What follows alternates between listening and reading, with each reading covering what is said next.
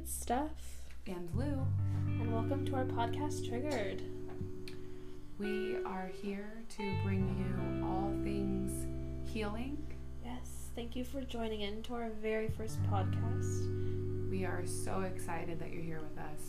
Can't wait for our five fans to listen. We so can't wait for you guys to be with us and join us on this Shout out journey. you, Mom. So, um, to start out, we're going to go over our expectations for the podcast. These, by no means, are expectations for you, but this is expectations that you can get from us. So, first of all, we want to let you know all are welcome. Show up and be authentic and say whatever the fuck you want. yes. That is what we will be doing, and we also want to invite you into this space to do the same. Yeah, this podcast is explicit, so children probably should not watch. Or do. Or do. It's all good. Um, if you don't have Instagram, follow us on our Instagram at Trig Podcast. Um, we'll post updates there. Make sure that you subscribe Yes, please. We love subscribers. and share. Yes.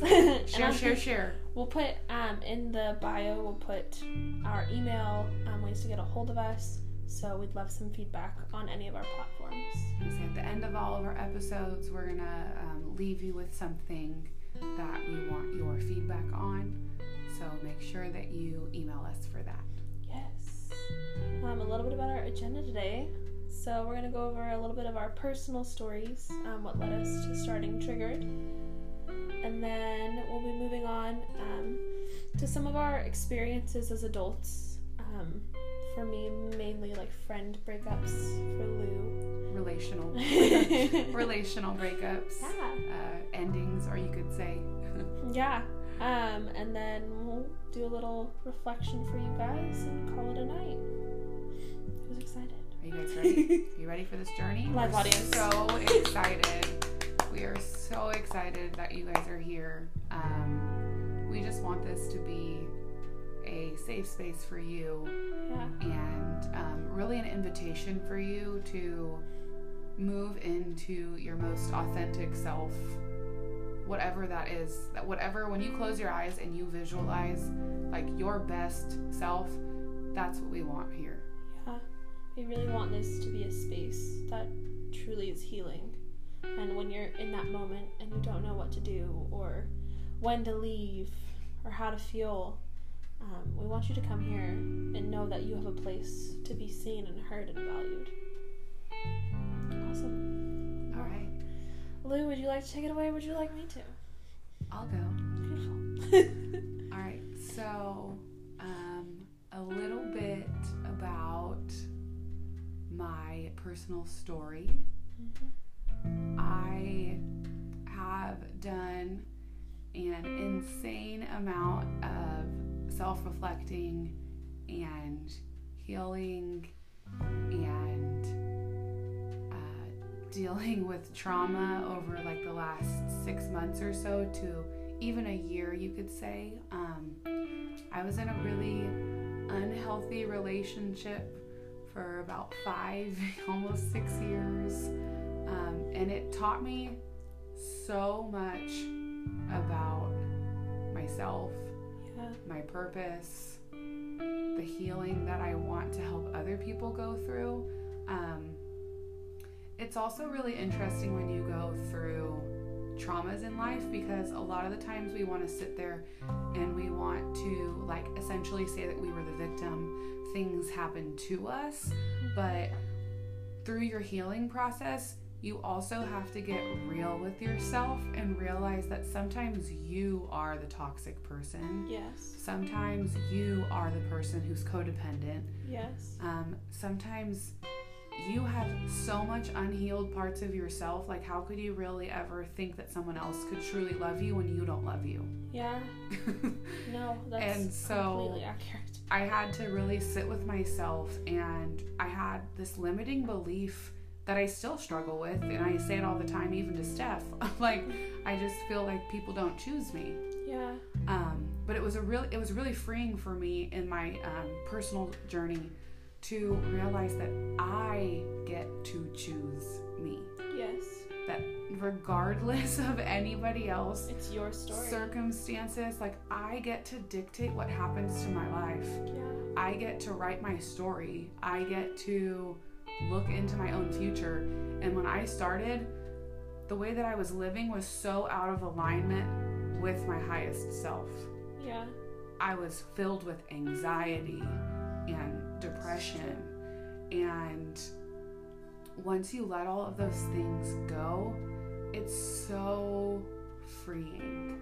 Yeah. And I just want everyone who is like hurt or struggling to know that like regardless of the things that you have done you don't deserve bad you deserve you No, deserve like exactly the the opposite. best most greatest things in the whole fucking world literally like when you close your eyes and you think like oh that's insane i don't deserve that shit like No, you no, you do. You deserve all of the very best things Yeah. in life. You should never be in disbelief. You should never be in disbelief.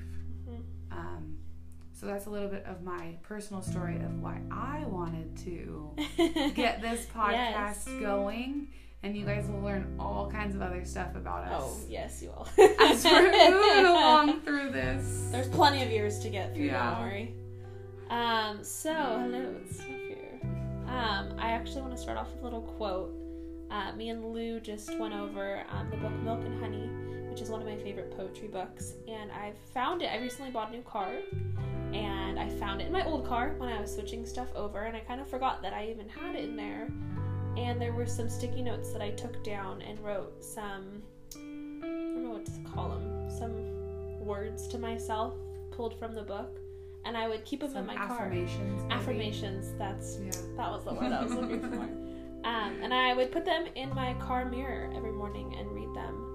So one I wanted to share that was kind of inspired by Lou's story was, you must want to spend the rest of your life with yourself first. And that was one of the harder ones for me to kind of dive deep into.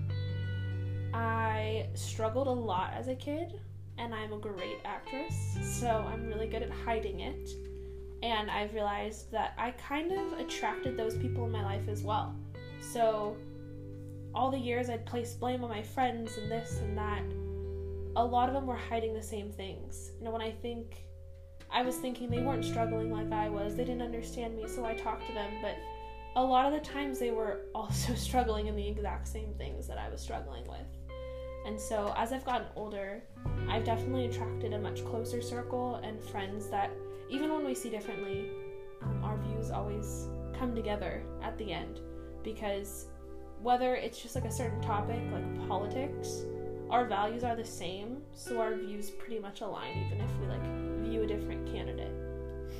Um, so yeah, I have been spending the last couple years really working on myself. I'm currently living alone for the first time. I've always rented rooms or lived with a friend, and this is the first time that I've really fully lived on my own. And I'm not working a traditional job anymore, I'm a tattoo artist. So I'm doing that completely on my own, and this is the first time in my life that I've had this much alone time. And I never realized how much I needed it and how important it is to me that I am alone.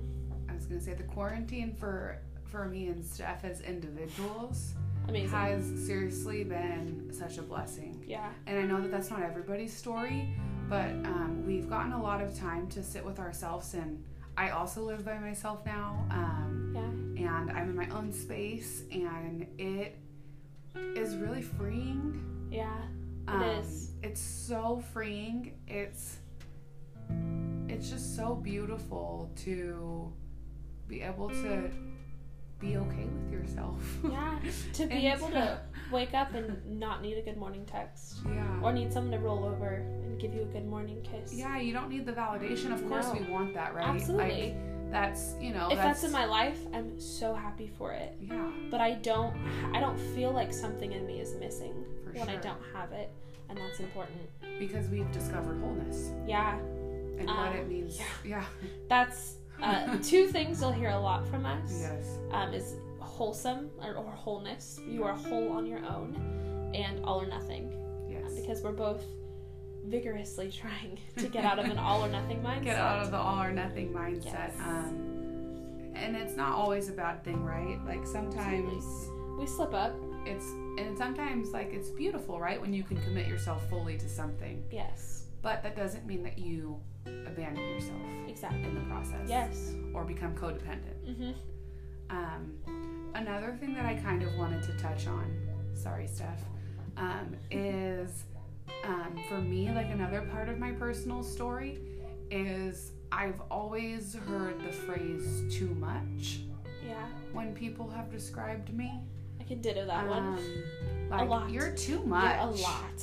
You're just Yes. too much. Like you're too loud, or you're too boisterous, or you laugh too loud, or you talk too much Yeah. or you feel too much or it was always this literally in my mind like a recording of like you're too much yeah. or i remember even growing up i had somebody close to me tell me like well the man that you end up with is going to have to be a really strong person to deal with you Yeah. And all of those things you don't realize how much you take them to heart No. What's its intent is to be funny, yeah but sometimes when people create jokes, it's to release a real thought without for sure and then being malicious. you get to my point where you start a relationship at 21 all of a sudden you're almost 28 and you're like Oh shit. Whoa um i don't think i would have chosen that if i thought differently of myself yeah. If I was confident, would I choose this person? Probably. and not. if i had done the work to heal myself like Yeah. i would never have accepted that kind of love Absolutely. And it's hard to be honest with yourself it's really hard when you're in a relationship, especially a codependent relationship, because ultimately, like, your thoughts align with what they think of you. yeah And so, if they think down on you, then think down on yourself. If you love your, if they love you, then you'll love yourself. But in codependent relationships, it is very up and down all the time. Well, and when you're around somebody and you start to make yourself small or you love yourself less, To love them more. that is when you really have to sit there and examine like like I did. I was like, what the fuck am I doing? Is this Right. really what I want? Like I love myself and the longer I stay here, the less I actually am loving myself because I'm not respecting Yes. my needs and my wants and my deepest desires out of a partner in life. No, that's I literally that's spot on. Yeah. I was just thinking that um God, I lost it. It'll come back. It totally will. Um, along the lines of like a life partner, like when you look at the big picture, it's like what does this person do for me? And if the thing that person does for you is companionship or buys you materialistic things, then you have to reevaluate. And also think when they buy me those things, is it of free will just because? Is it to enhance my life? Or is it something for me to post on social media to appease them? Yeah. Or is it something because we got in a fight? So they're buying because that's a form of manipulation. That's totally not intentful gifting. no. It's not from a place of love. No, it's from a place of themselves Which- being insecure. That's hard too, right? In any relationship, yes. when you sit back and there are certain everybody has non-negotiables. Some of us self-sabotage and so we don't stick to those Yeah. things, right? But everybody has you know, things that they're like, I'll never put up with. But until you heal yourself, like you will continue Yep. traumas, you will continue patterns of abuse. Yeah. Um, and I think that when you really grow and when you're in an environment where you're loved, where you can grow because you're accepted for who you are, that real growth is an invitation for you to just become more of yourself. Yes. And you should own, like you should be around people that foster you Yes. and not the idea of you or not the you that makes yourself small Yes. or right because i've had so many people in my life who absolutely love me but they love the lindsay that made herself small to do everything she possibly can yeah to that, help them in every that ran way. herself into the ground and never took care of her Absolutely. to get other people to love her Yes.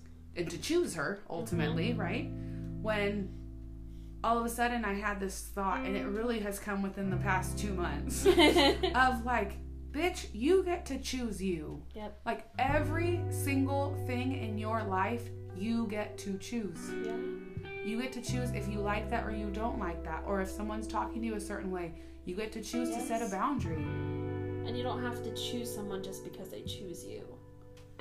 which is a fascinating. Like everyone should understand that, but Yes. we don't. Well, It's just When- like you get to choose your thoughts. yeah, when you're insecure yourself, and let's say someone that you perceive as like prettier than you, handsome or whatever, more attractive th- than you, and then they want you, it makes you think, oh, well, I can get that person, so I have to keep them. Because they're more attractive than- than me, so they add value to my life. But when you look at the whole picture, in 50 years, when you're both old as fuck and wrinkly, does that person still add value to your life? And would you choose you? Exactly. because it ultimately like we don't have to live with other people no, but society has taught us from the time we were born. we were, came out of the womb that like you go to school you graduate go to college Get married, get married have babies, have kids get the white picket fence house be the soccer mom, Get a dog. be I mean- stay-at-home mom. And you might laugh right? But it's so true. Like that's what society defines as successful. Yeah, when really society should define you loving yourself yes, fully and completely. Like that should be the ultimate success. You're happy with you and just you because you're whole on your own. Not because oh i need to get married because i need someone to support me because i want to have kids. It's just like and if that's what you want to do we're not talking shit no. do you We both want families. we, so, yeah we both want families We're and a husband and all that shit like it's all of good Of course. we want partners. We But want, we want like, ourselves first. Yeah, but I want I'm okay with waiting for always that. choose myself. Yes. And I want a partner that is able to hold me Well, how and hold exhausting would it space be? for me. Yeah, it'd be exhausting to be with someone who didn't want to love themselves. It was exhausting. this is true. It was literal. exhausting. Um, I can definitely relate to that more on a friend level. Uh, Yeah. Me and Lou were like the exact same, but polar opposites at the same time. Very true. Um, so we will do things in a similar manner, but like with different people. So for her, like her codependency came a lot in her relationships. For me, it's come a lot in my friendships. And I've always been really good in relationships at knowing my boundaries and not just choosing people because they choose me. Um, anybody who's dated me knows it's kind of hard to start dating me. Um, just because I make a lot of time for myself and I don't just jump into anything and do everything for them. I was say, And- Stephanie really lives in light of like her values, and she like truly like tries to be her highest self. Completely. Yeah. And um, thank you for saying that, by the way, 'cause that felt good. um, but when it comes to friendships, um, because it's not a relationship, right? Because I've seen a lot of toxic relationships, which is I think what turned me off from that. But having friendships, I still follow the same pattern of toxic relationships. And so I would run through a bunch of friends, or I would keep friends for way too long that didn't serve me purpose. And in it all, I mean, of course, I've always had Lou, right? Because we're cousins. So even when we haven't been as close, we're always family. So we'll never like not be in each other's lives. But uh, my best friend Alani, she's been my best friend for almost 13 years, and that is insane for anybody that's known us as children. Me and Nolani used to be assholes to each other. Very much so. Um, but our friendship has grown, and it wasn't until recently that I realized we share the same core values. So even though there was years we'd maybe spend apart or not talking as much, just catch up on birthdays, um, we've really reached the, this like peak of our friendship. But you also were totally, you guys were both living under other people's expectations. Yeah, that's so and true. so you guys weren't able to really be your full authentic selves. And so Very when you can't be your authentic self, it doesn't invite that back either. No. And it's funny how people who are meant to be in your life, no matter how many times they come in and out, you always end up coming back together. It's very true. And Nolani is someone I totally feel that because Yeah. there was a time when I was like, I would never be friends with her. And now it's like, I kid you not, I could not even imagine my life without her. That's so true. That's like my best friend too. I've tried to same. break I've tried to break up with her a couple of times, but she doesn't work. She doesn't let me because she loves me too much. but Within um, reason. But it's really because like when someone else is like a mirror for you, Yes. when it's they hard. it's hard. It's hard when somebody shows you the parts that you don't necessarily like. Yes. It's true. That's it's really hard when you see those things about yourself. Like last night, for example, Stephanie was totally a mirror for me. We were having a conversation, and this is like totally falls into like moving out of other people's expectations. yes. We were having a conversation about education, and I'm a teacher, Right. so I'm very passionate about education. Absolutely. And I was so triggered by Stephanie, but not really by her. But it was just we were having a conversation, and I got super upset to the point where like Stephanie actually like walked away and went and sat on the couch and was like quiet, not like in a mean, malicious way, but like out of like she didn't want issues to start between us.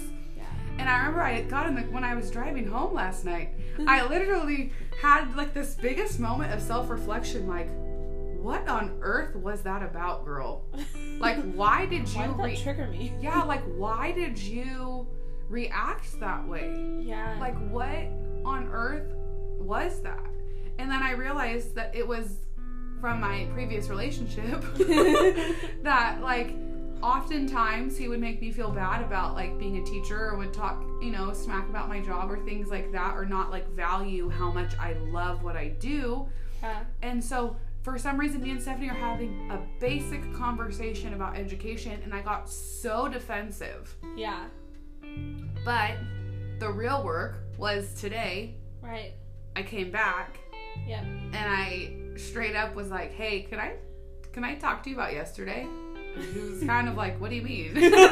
like sure. she had no idea really what I was talking about. happened, but but I thought about it all day today, and I just Yeah. was like, "Hey, I'm really sorry for Mm. the way that I reacted. Like that had nothing to do with you, and I don't know why I reacted that way." Um because that wasn't really how I feel. and so it was like really bizarre to have that moment. But then today it was really freeing to have that conversation, right? Like, hey. Because I realized, like, hold on, my values did not really align with how I was acting last night. Yep. I was not being my authentic self. I wasn't really being honest. I wasn't having the most respectful communication. And so that's why I felt crappy today. Yeah. Was because it was like, those are my values. That's my highest self. Right. And I didn't respect that in the moment because I was triggered. Yeah. It's crazy that one moment or one topic can really bring you back into a whole nother mindset that you Yeah. used to have years ago. or like even like when when you are triggered and that's like a big topic that we've talked about with the name of even our, our podcast Yeah. When you are triggered it's really an invitation for growth Yep. it Exactly. it invites you like i literally i grew so much in just that moment of being triggered and then today having the conversation with steph and Yeah. and you know when you apologize to somebody some people think it's difficult i think it's easy because i want people to know like i am not perfect in any means Right. um and i also don't want people to like i know how it feels to have somebody like talk the way that i was talking to steph last night and i know that that doesn't really feel good Right. and so i wanted the apology there because it was like first of all i wasn't being my highest self and i wasn't really in light of my values and it's just it's really freeing when you're Yeah. able to like explore your triggers Yep. and then move forward from it Yep.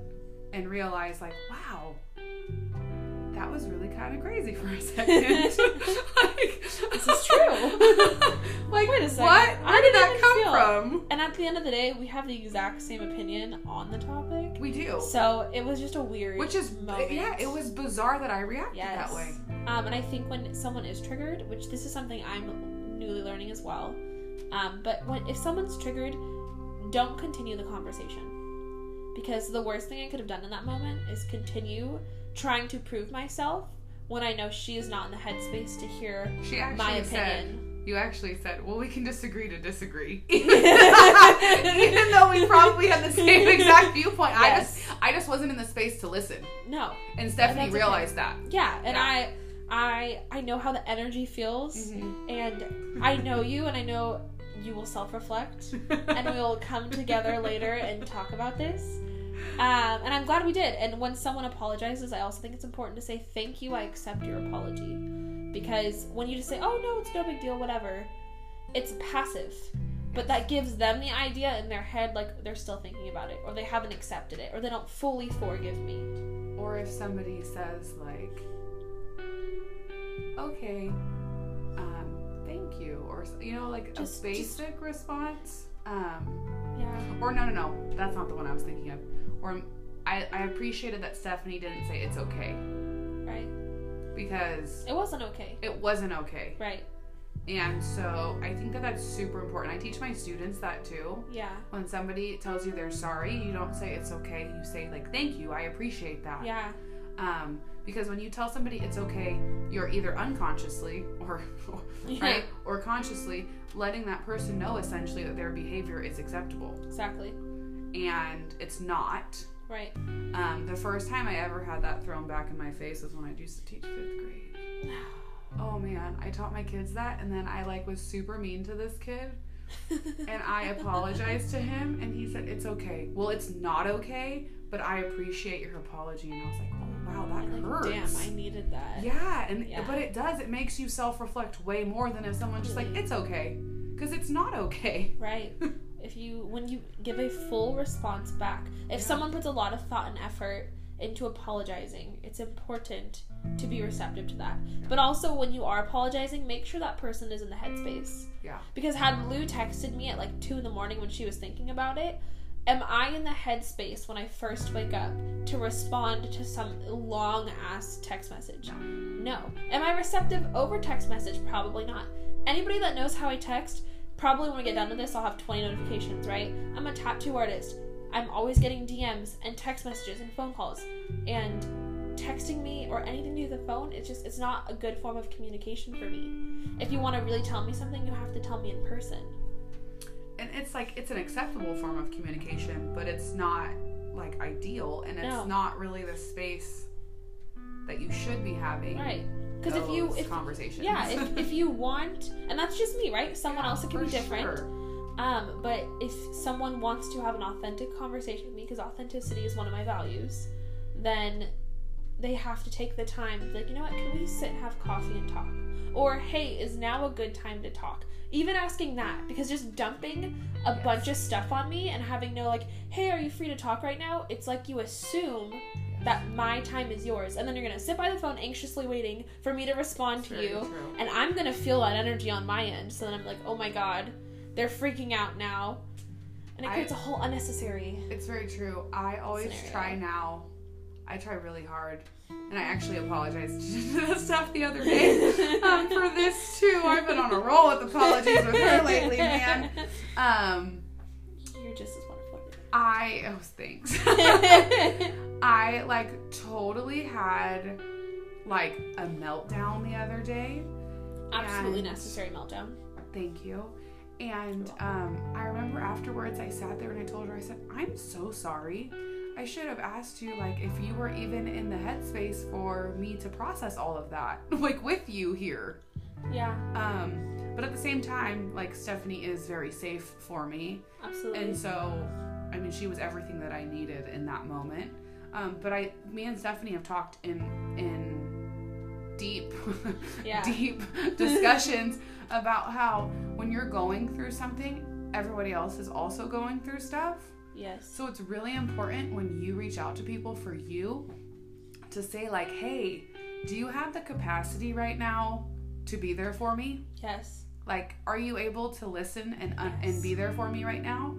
Um, because that even sets the tone for the whole conversation, and it lets your audience know, like, "Hey, this is what I need from you." And it gives them time to prepare. And it yeah, it gives them time to prepare, and it also when you ask that question, you need to make sure that you're genuinely asking it and you're okay with the response that you get Right. because some people might not have the capacity to hold you in that moment and they should be able to say like hey no i'm i'm going through something i can't talk right now Right. and have that conversation Yes. And you need to have other people in your circle that you can also depend on. Because Yes. codependency, two people, right? If you're codependent in a relationship, that means you need that other person as your other half. And what one of the values I have is in a relationship, it's not 50 50, it's 100 100. You both can be yourself. It's not, we're not two people that are coming one. We are two separate people that are creating a bigger life. And it's funny that stephanie said that because i've actually said that um, We're the same in my new my new dating life yes. um, i've actually said that to people they're like oh it's 50-50 and i'm like actually no it's 100-100 Completely. and every time i say that people are like wow you're totally right It's true. because it's like no no no i'm not a half of a person no. i am a whole person Yep. and i don't need somebody else Yep.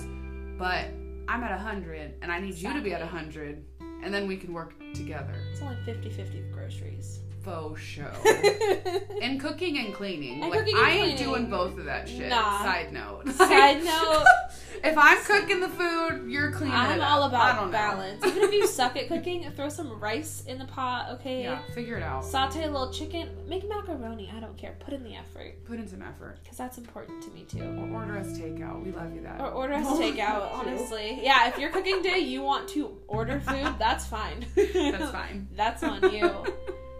Wow, I was gonna add something. Oh, I heard actually that phrase, um, like being 100 100 in a wedding when I was 10 years old. How funny. Isn't that so? Like, and now I'm 23, so 13 Kind of crazy what years resonates ago. with you, right? Yeah, and I've never forgotten it, and it's I think it's always been something in the back of my mind, and it's because it's true, which is good. It's a good. I'm glad I was at that wedding. It was a backyard wedding too. It's so true. It's So true. Oh my gosh. If you guys ever are into meditating, Oh, please do it. please do it and do a younger self meditation. Yes. Um, that is like the most healing, freeing, emotional. You're gonna be emotional about it. So be in a space where you feel safe.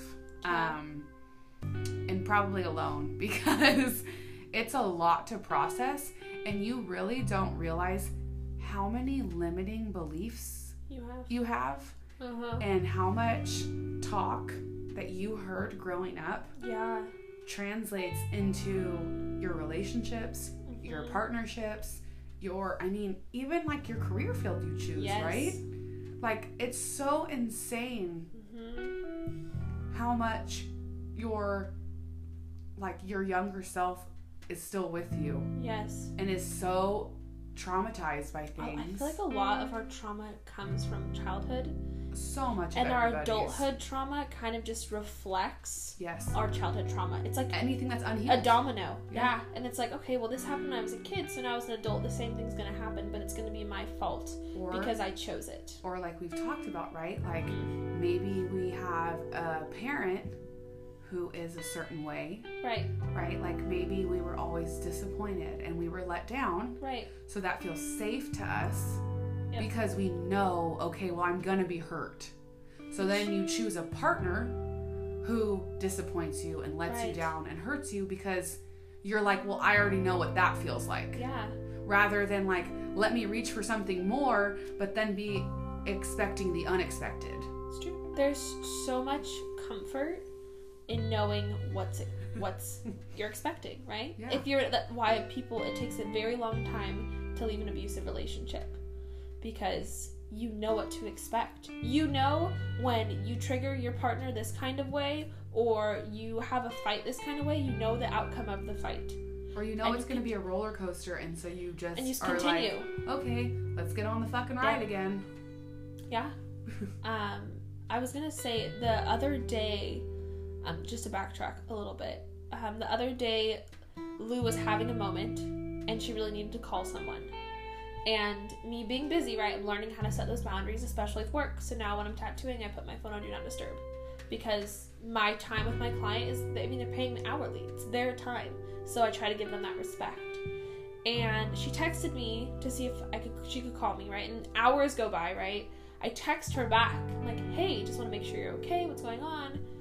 And she had done a very proactive thing where she called me, I didn't answer. So then she called her friend Brooke, and then she also called her therapist.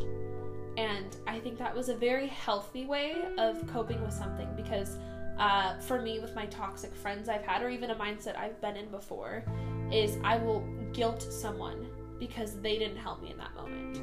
And that is not a healthy response because that's not me looking to help myself, that's me looking for attention. And some people give you better attention than other people, but ultimately healing comes from within. So, who's going to help guide you to your inner self? Yeah, and it's and me and Steph have talked a lot about boundaries. Yes. And so I reached out, right? I needed somebody. She obviously was not available, right? Yep. Because I mean, no, I know Steph, I've known her my whole life. and And- and because we're cousins if we didn't say that. um and when you reach out to somebody, right, and they're not available, it does not mean that they don't mm. care about you, right? No, not it's at all. just in that moment I realized like, okay, she's busy and she's doing something. So you respect that. And then you should have another line of defense to help Yes. yourself. yes. And in my case, it was Brooke and then my therapist, Yes. who is like the greatest human I've ever met in my whole life. we love Jill. so shout out to Jill. we love Jill. And um, it's just so when you give yourself tools yes. to okay, I'm feeling this way. I don't want to feel this way. What can I do? Yes. Because we've even talked about when you say like I feel sad or I feel depressed or I feel lonely, you are essentially defining yourself Yep. and limiting who you are. Yep.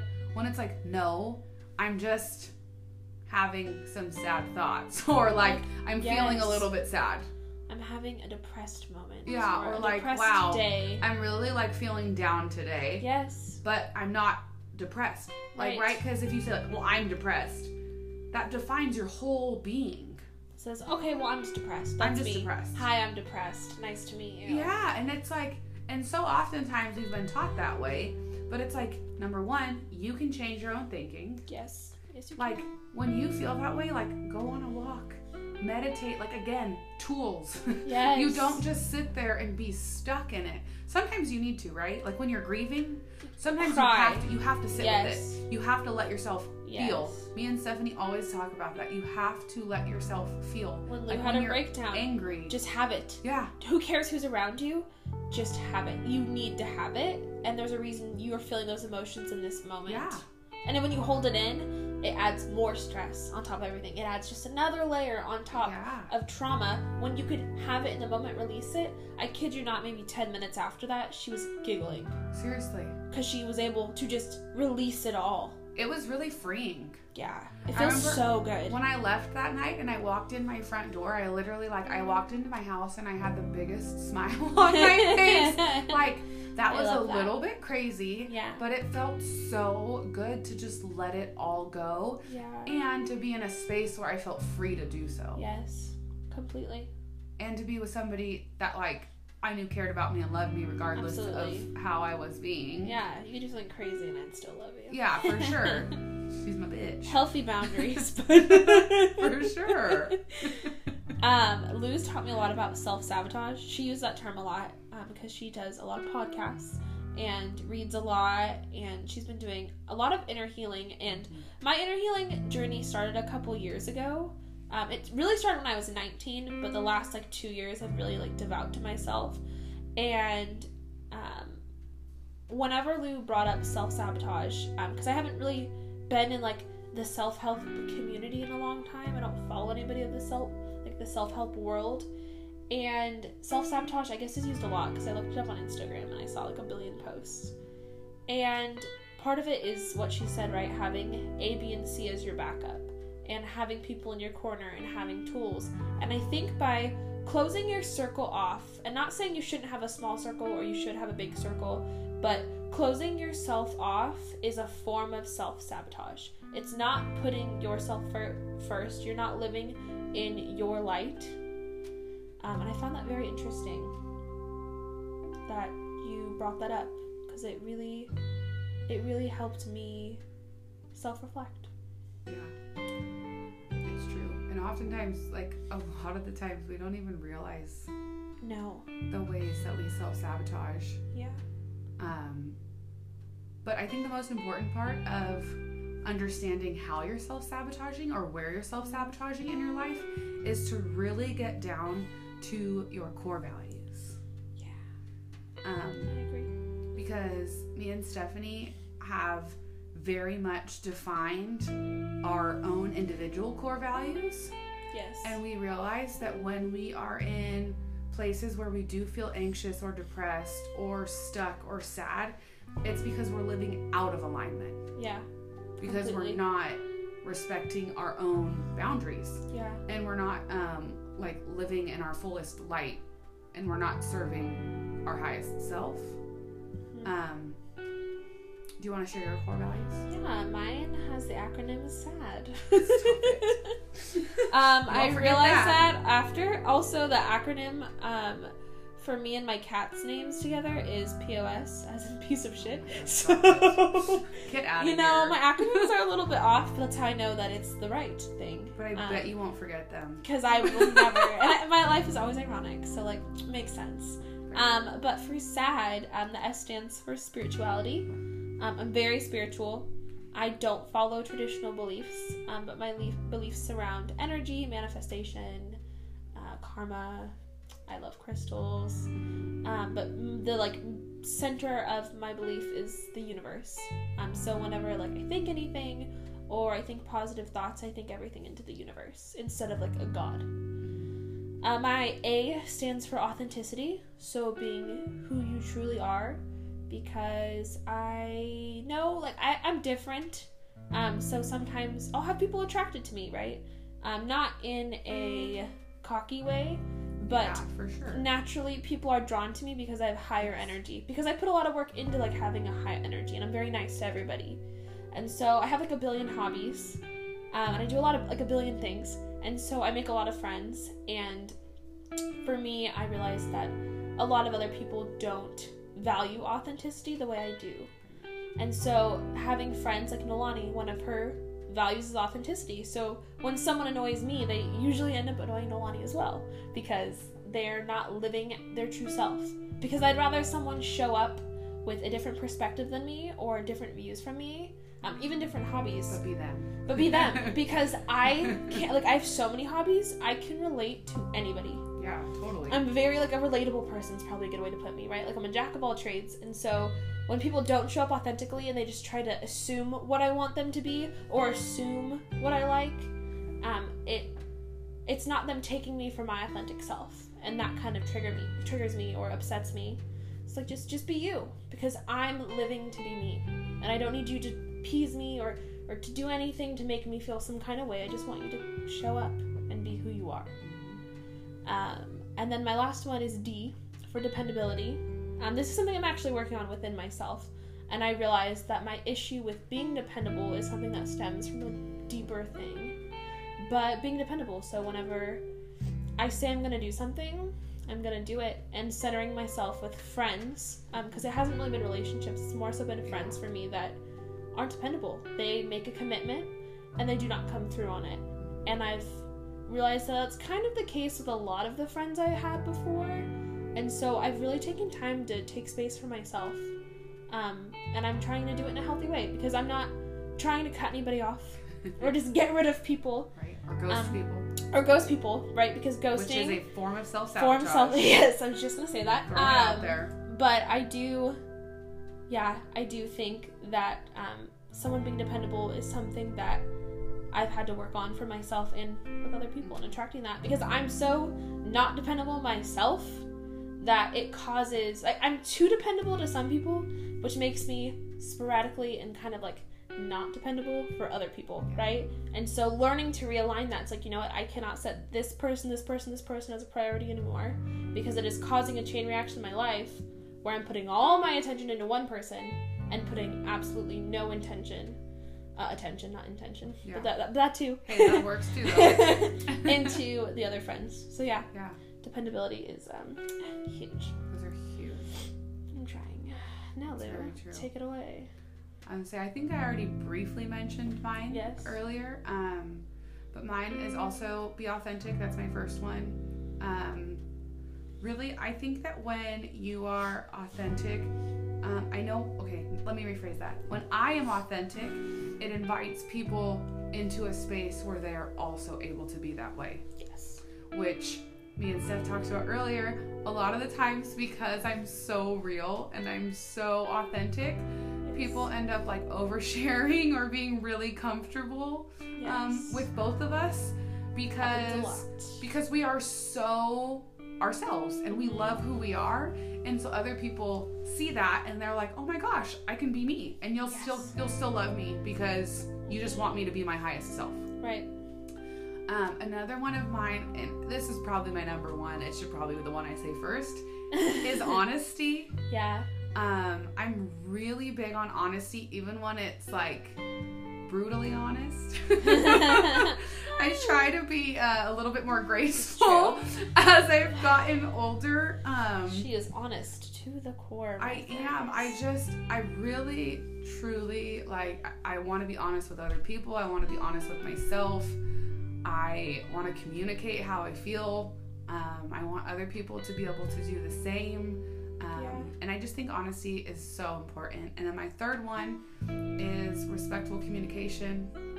Um, Yeah. That For is sure. huge for me. Um, and that's why I think I was also a little bit triggered. I triggered myself last night, right? When I when I wasn't um, like really receptive to Stephanie or being super respectful. I wasn't like disrespectful, No. but it wasn't respectful communication. I wasn't I was not listening. listening. I was listening to respond, not Yeah. listening to understand. Yes. That's well put. Very Yeah. well put. I, I was listening with like this defense up of like, well, I feel like this, so Yes. instead of like, well, let me take in what you're saying for a second, Yes. process it, and then, And then give it back respectfully communicate with you, or maybe ask a question, or Yeah. like have a conversation. I find that very important. Yeah, super important. Like listening. Now that you said that, wow, you inspire me. Um, um, I so I can be kind of slow at responding, um, but that's only because I used It's to be very quick. Well, yeah, I used to be very quick witted. So I would just you would say something to me, and I'd be thinking about my response halfway through your words. And I've really trained myself as best as I could um, to be more thoughtful with my words. So sometimes I literally there might be a 30 second awkward ass pause from my response. And I'll be honest like you know what? I was thinking something but it lost my mind. Give me a second it's gonna come to me. And then I'll start kind of like running through my head like oh this is it this it. Literally happened during this podcast right? Like I need to like let me think about it. Because whenever someone's telling a story they tend to give six paragraphs of information. And then they want you to come up with like a two sentence response that makes it all better. And that is literally impossible. So Yeah. even when I do like text communication, I like when people send it as like I'd rather get 20 separate texts than like two paragraphs because 20 second text I can individually reply to everything. Like, well, this is for this, and this is for this, and this is for this. But also, um, something I learned actually from my friend Joe is when I blow up his phone with like my all my life problems, um, and I send him a bunch of stuff, he'll wait. He won't respond to any of them for like 10 minutes until he is sure that I'm completely done typing everything out. That's super respectful. And it really, like, I've totally learned that from him with my other friends now, and I use that tactic. I've never even acknowledged it to him, so I'd be like, oh, that's interesting. Yeah. He, pro- he might not even know he does it himself. Yeah. But it is a very respectful way of responding to people. Well, and if for you, it's felt good. Yeah. You're like, this has felt good in a friendship. And so you want to now offer that space for other people to feel that way. Yes. Yeah. And if he doesn't know what to say, he will flat out say, I am so sorry you're going through this. but I'll be honest with you, I don't think I have the words for you on this Yeah. one. And sometimes he'll randomly come up with those words in like two months, and then I'll hear the wisdom from it, right? But like the acknowledgement, But really, is, and is it really truly like at the core of like when we communicate to people about our hurts or our feelings? Mm-hmm. Yes. We really just want it to be acknowledged. Yes. We don't necessarily want like a fix it No. solution.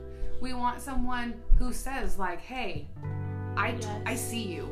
Yes. I see That's it. you." I see everything you're saying. Yeah, and were I right to say it. yeah, and I am so glad that you said it to me. Yes. But we don't necessarily have to offer up Advice. advice. We're not always looking for advice. because sometimes and sometimes you should ask that. We've had that conversation Yes. too. Like, do you need advice or do you just need a bitch? Yeah. Let me know. Which one? Should That's I fine. listen? Should I listen or do you want me to respond? Do you want I to say fuck that bitch too, or do you want to be Like, like, this is what you need to do? For real. Like, to, yeah, like it's so important to be able to communicate with people and Yes. communicate your needs. Nolani does that really good for me, actually. I mean, Yeah. okay, Lou's set aside, right? Because you are the person I probably communicate with the most when it comes to this kind of stuff. But Nolani has been my friend the longest, and I think when we were the a lot younger, we didn't know how to communicate like that. And now that we're older, we've really learned each other's boundaries Yeah. in a relationship without even talking about it. We just kind of like figured it out, which feels great because now that I know like I have words to all these feelings, it feels very empowering to know like that is a good relationship for me. Yes. That is a good friendship. But she does kind of the same thing. Like Yeah. she can tell when I just need her to bitch with me. Like I just need her to be like, "Fuck that bitch. We can't stand that bitch. Whatever." Yeah, we hate her too. hate her too. then we all knows. need that friend, right? Right. You guys know. And she knows, like, at some, and again with the all or nothing, right?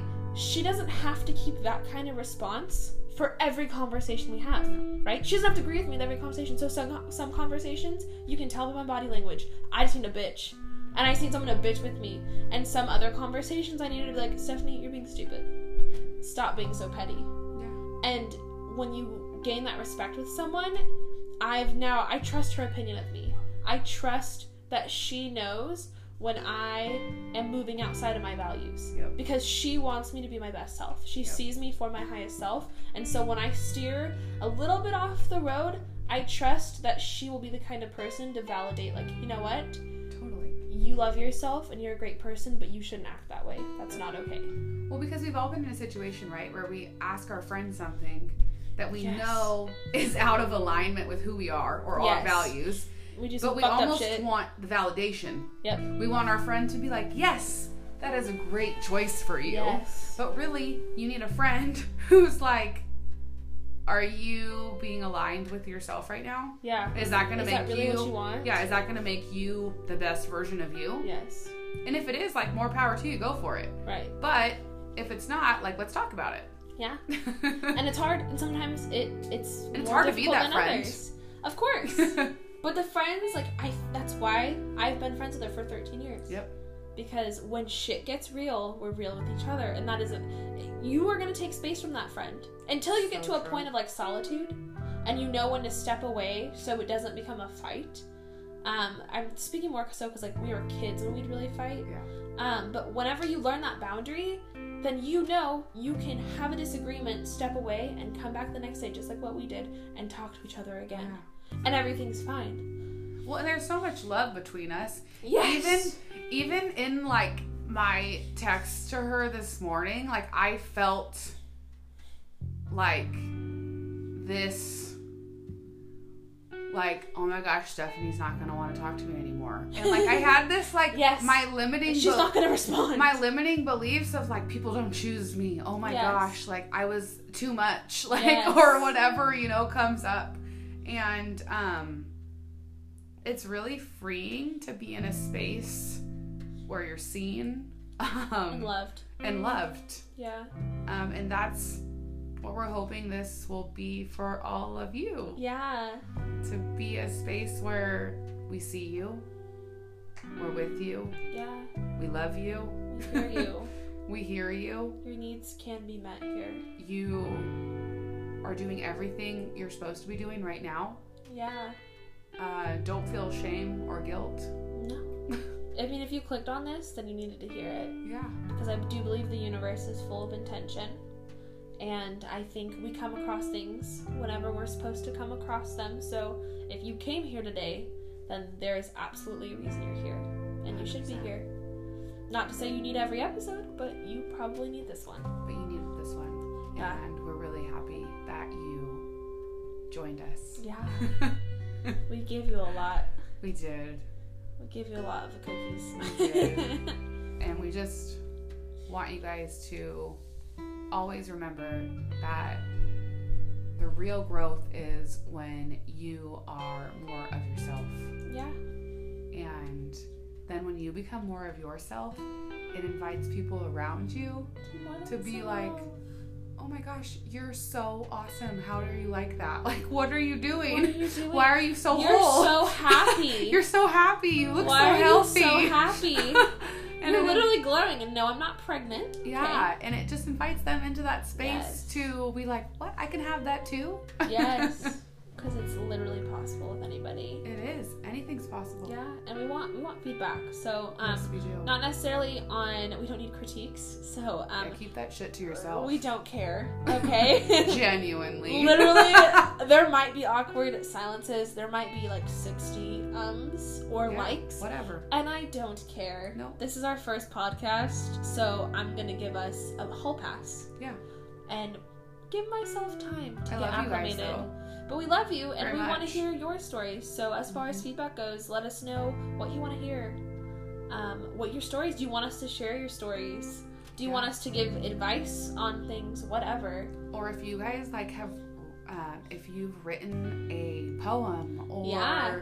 or anything or a quote Yes, or please. something that you think goes with our content We of that. healing we would love it and we would love to share that Yes. um, because words are healing Words are healing. and community is healing Yes. and when you have a space where we can share your words that helped heal you Yes. then it's going to invite other people to do the same. Yes. So share share how you feel. Share your stories. Follow us on Instagram so you can keep up with us Our email is in the bio. in the bio. It's on Instagram as well. There's actually an email button. Um, Yes. Otherwise, it's trigpodcast at gmail.com. Yes. So you spell that out however you please. and we'll Yeah. let you know if we got you. Yeah, we'll, we'll let you know if you got it. So probably the bio is the best.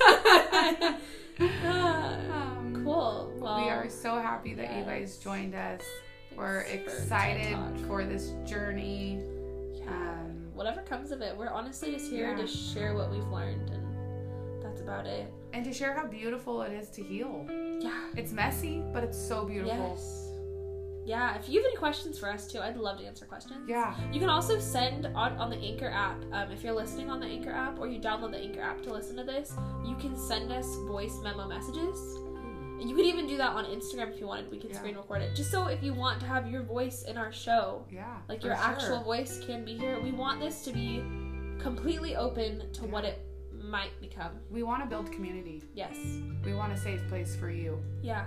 It's just not me and Luke 'cause we talk all the time. Yeah, We need to add some more people into this bubble. for sure. I love it. Yeah. Well, well, thank, Thank you guys for, for um, listening and for being triggered with us. Yeah, in the best way possible. the very best We're way triggering that growth, baby. And uh, like we said, email us Yeah. for more content, and uh, we will have new episodes for you every Thursday. Yes, we will. Thursday is my lucky day of the week. Fun fact. So, cool. All right, go out into the world and be beautiful. We love you. We love you. Hello, hello. Welcome to Triggered. Hello. It's Steph. And Lou. And for those who don't know us, we are cousins from the Bay Area. and welcome to Triggered. We're so excited that you're here. We have a couple of expectations before we get started. Um, not necessarily expectations for you, but um, what you can expect from us. All are welcome. Show up and be authentic and say whatever the fuck you want. That's my favorite one. Very much. That's my favorite too. Um, today we have a fun episode for you. we're excited about this one. Um, It's hard for me, but we're excited. Yes, we're gonna take ourselves back um, to who we are as our youngest self. So, Mhm. for our quote today, And we started out uh, before we did this with Yes. a nice younger self meditation. So if you have time or you've never meditated or you've dabbled Mm-hmm. in meditation, I would encourage you to do a younger self one because it is very eye opening yeah, and It- uh, pretty healing too. it gives you like, I mean, you get stuck in these like weird traits of thought, Yeah. but like they're necessary. hmm Um, kind of like our structure before we record an episode is we'll sit and like converse about what we're going to talk about and then we do a meditation and then we film um, and a lot of times during a meditation we come up with like better answers better things more healing questions or Yeah. topics it's kind of cool We So- dig deeper. yeah um, and today is definitely that episode where we're challenging ourselves to dig deeper Yeah. um, our quote for today is no one else is supposed to understand your calling it wasn't a conference call Hmm. i super resonate with that Yeah. um, just 'cause I'm a black sheep, so I'm the wild card. I always do crazy things. Yeah. Um, and I always feel a little bit misunderstood. Um, and I'm sure you feel that too. So yeah. And it's because you don't seek the validation or approval from No. others. And so, yeah. So or that, opinions of, yeah. of any sort. yeah, or no opinions at all, which is hmm awesome. Yeah. Um, the bad side of that is that when I need advice, Yeah. um, I used to not look for any and wouldn't accept opinions. Um, so now when I do take opinions, I just brush them off my shoulder. hmm Or you know where to go to get your advice when you need certain well, yeah, if someone doesn't have the fruits of what they're talking about, should I really be going to that person for advice? Mm, I love that. That's a You great way to know, put that. Like, even if someone's like made more money than me and gave me advice about it, but are they self-employed and make more money than me, or do they work for a corporation? Right. Like, it's It has to align with who yeah, you are. totally, and like align with my values of how you get that money. Yeah. Um, because anybody knows me, I'm super like anti-corporation. like, Yeah. I'm a hippie, whatever. But Word. You know, you feel me? um, we live in the forest. It's fine. In the Bay Area. Oh, yeah, the forest? I don't know about that. um, but yeah, so today we're going to ask uh, some questions. And we're both going to give our perspectives and our answers. And I really think, um, as you're listening to this, maybe ask yourself these questions too. Because they're very healing. Um, when we first went over it, Lou was not about it. I actually very much um, tried to get Steph to change the the Yeah. two of the questions because um, I've come to realize in the last uh, I don't know 30 forty five minutes that um, I have a really hard time being vulnerable Mhm. with people other than like surface level stuff. Yeah, she's a creature of habit, so she's really good at like repeating the same very convincing stories. Mm-hmm. But if you really know Lou and she's repeated the same stories to you, you know that there's deeper things going on. Because if you're healed, you don't talk about the same thing over and over again. Right. So it's like, okay, so what are you hiding? or only give like a little bit yeah, the same little bit like the like the like the little itch of trauma, but not like the whole. but not the whole picture of what it is Yeah, so it was fun. Yeah, had a so nice little debate. enjoy if it feels uncomfortable that is an invitation for growth Yes, and there's like the good uncomfortable, that like I mean it's it feels the same. yeah You're you know it does both uncomfortable Yes. is uncomfortable right like you get like you get like that stomach ache. yeah Um, but it's all about how you feel after.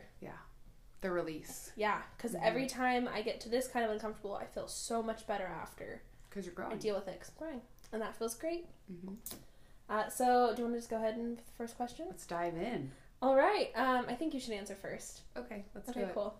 Uh, what's one thing you've always wanted people to know about you?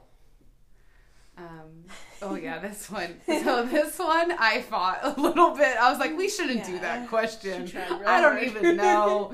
and it took like honestly like at least a half an hour of talking Yeah, I had to like really rephrase the question and to her. some like, meditation and some convincing by Steph. I was like, Um, Lou. wow. like, just be receptive. oh man, I was oh I was not receptive at all to this because it made me uncomfortable. Um, But then I sat with that for a second and I reminded myself that when you're uncomfortable, like I just said, it's an invitation for growth. And when you feel triggered, um, it's just a way for you to explore, like, okay, what's really going on here? Yeah. So, Leveling it up, baby. leveling it up. So, one thing that You've always wanted people to know I've about you. always wanted people to know about me is that I am really good at acting tough and strong, and I put up like a really um, tough front, like an exterior to everybody. Um, but I've come to realize not too long ago that it is a defense mechanism because I keep people at arm's length. Yes. I don't let people in, yes. um, which keeps me from being fully loved by people and accepted, but it Mhm. also uh, keeps me from being hurt. Yeah. I think you give them enough just so they Yeah. they don't ask questions. Like when you give someone just the right amount of information, they won't dig any deeper because they think that's the deepest version of you. Or, like you said, I've rehearsed yeah. what a good answer sounds like. Absolutely. And so it's enough for people that are concerned. Right, because I think, oh, well, she sounds like she has everything put together. Yeah. But if you've been through trauma yourself, you know if someone's rehearsing it, doesn't get choked up during their trauma, then there's more to the story. Yeah, it's yeah. Um, I've I've come to realize I am really good at rehearsing things, telling people what they want to hear when they ask questions about me. Mm-hmm. Um, so again, they're not digging deeper, and then I'm not letting my walls down. I'm not letting them in. Um, and then I don't get disappointed either, right? Right. Because if you don't have let people in, you don't expect things from them, Yes. and then the the disappointment won't come yeah, because fine. yeah, because everything's fine. Yeah. Um, I've also realized I tend to isolate myself. mm-hmm. Um, I just did it this last weekend. um, but when you I'm needed it. yeah, when I'm really going through stuff, instead of asking people for help, Yeah. because so oftentimes I have been disappointed or let down. yeah. Um, but instead of asking people for help or putting myself in those vulnerable situations, I'll just isolate and I'll go through it on my own. Yep. When I really need community and people with me, but I don't necessarily know how to ask for that. mm-hmm. Um, so yeah, that is definitely something that I would want people to know.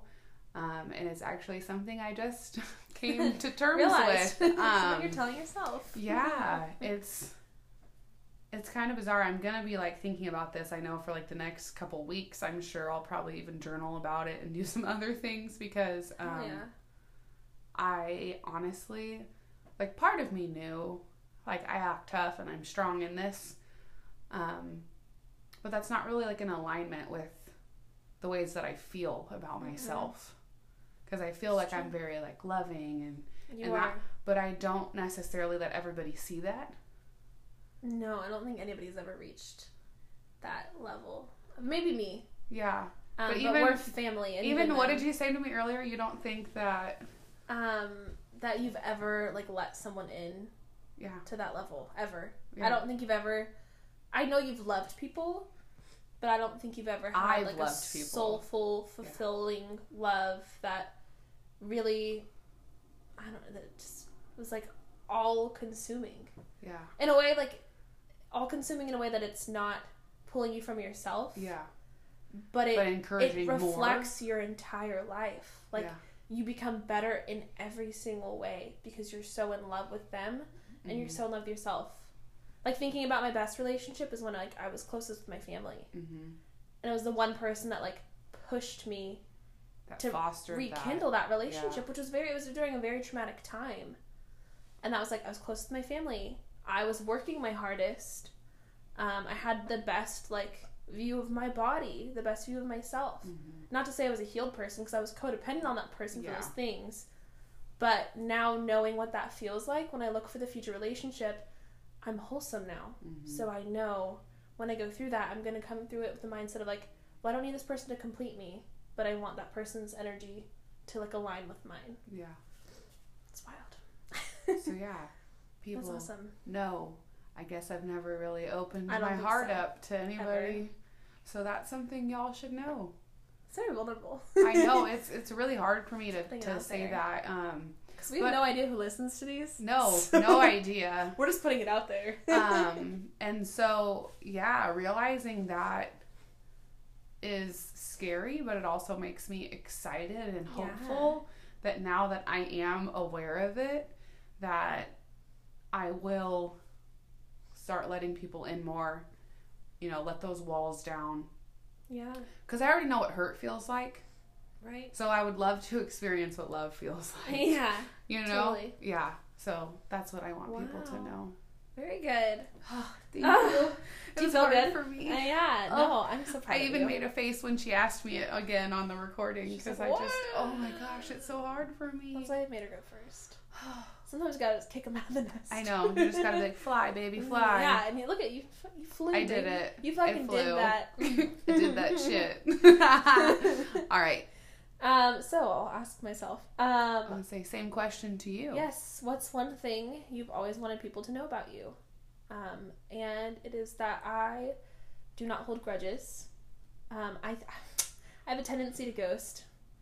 Uh, we were talking about this earlier that I've only been broken up with once, but I'm usually the one to like ghost someone, just stop End talking to it. them, Mhm. or end it. I'm really sudden. Like I'll just change my mind one day. And after that relationship that essentially did the exact same thing to me, that was like my big like self reflection moment where I was like, oh wow, this is what it feels like to be on the receiving end of that. That didn't feel nice. Yeah.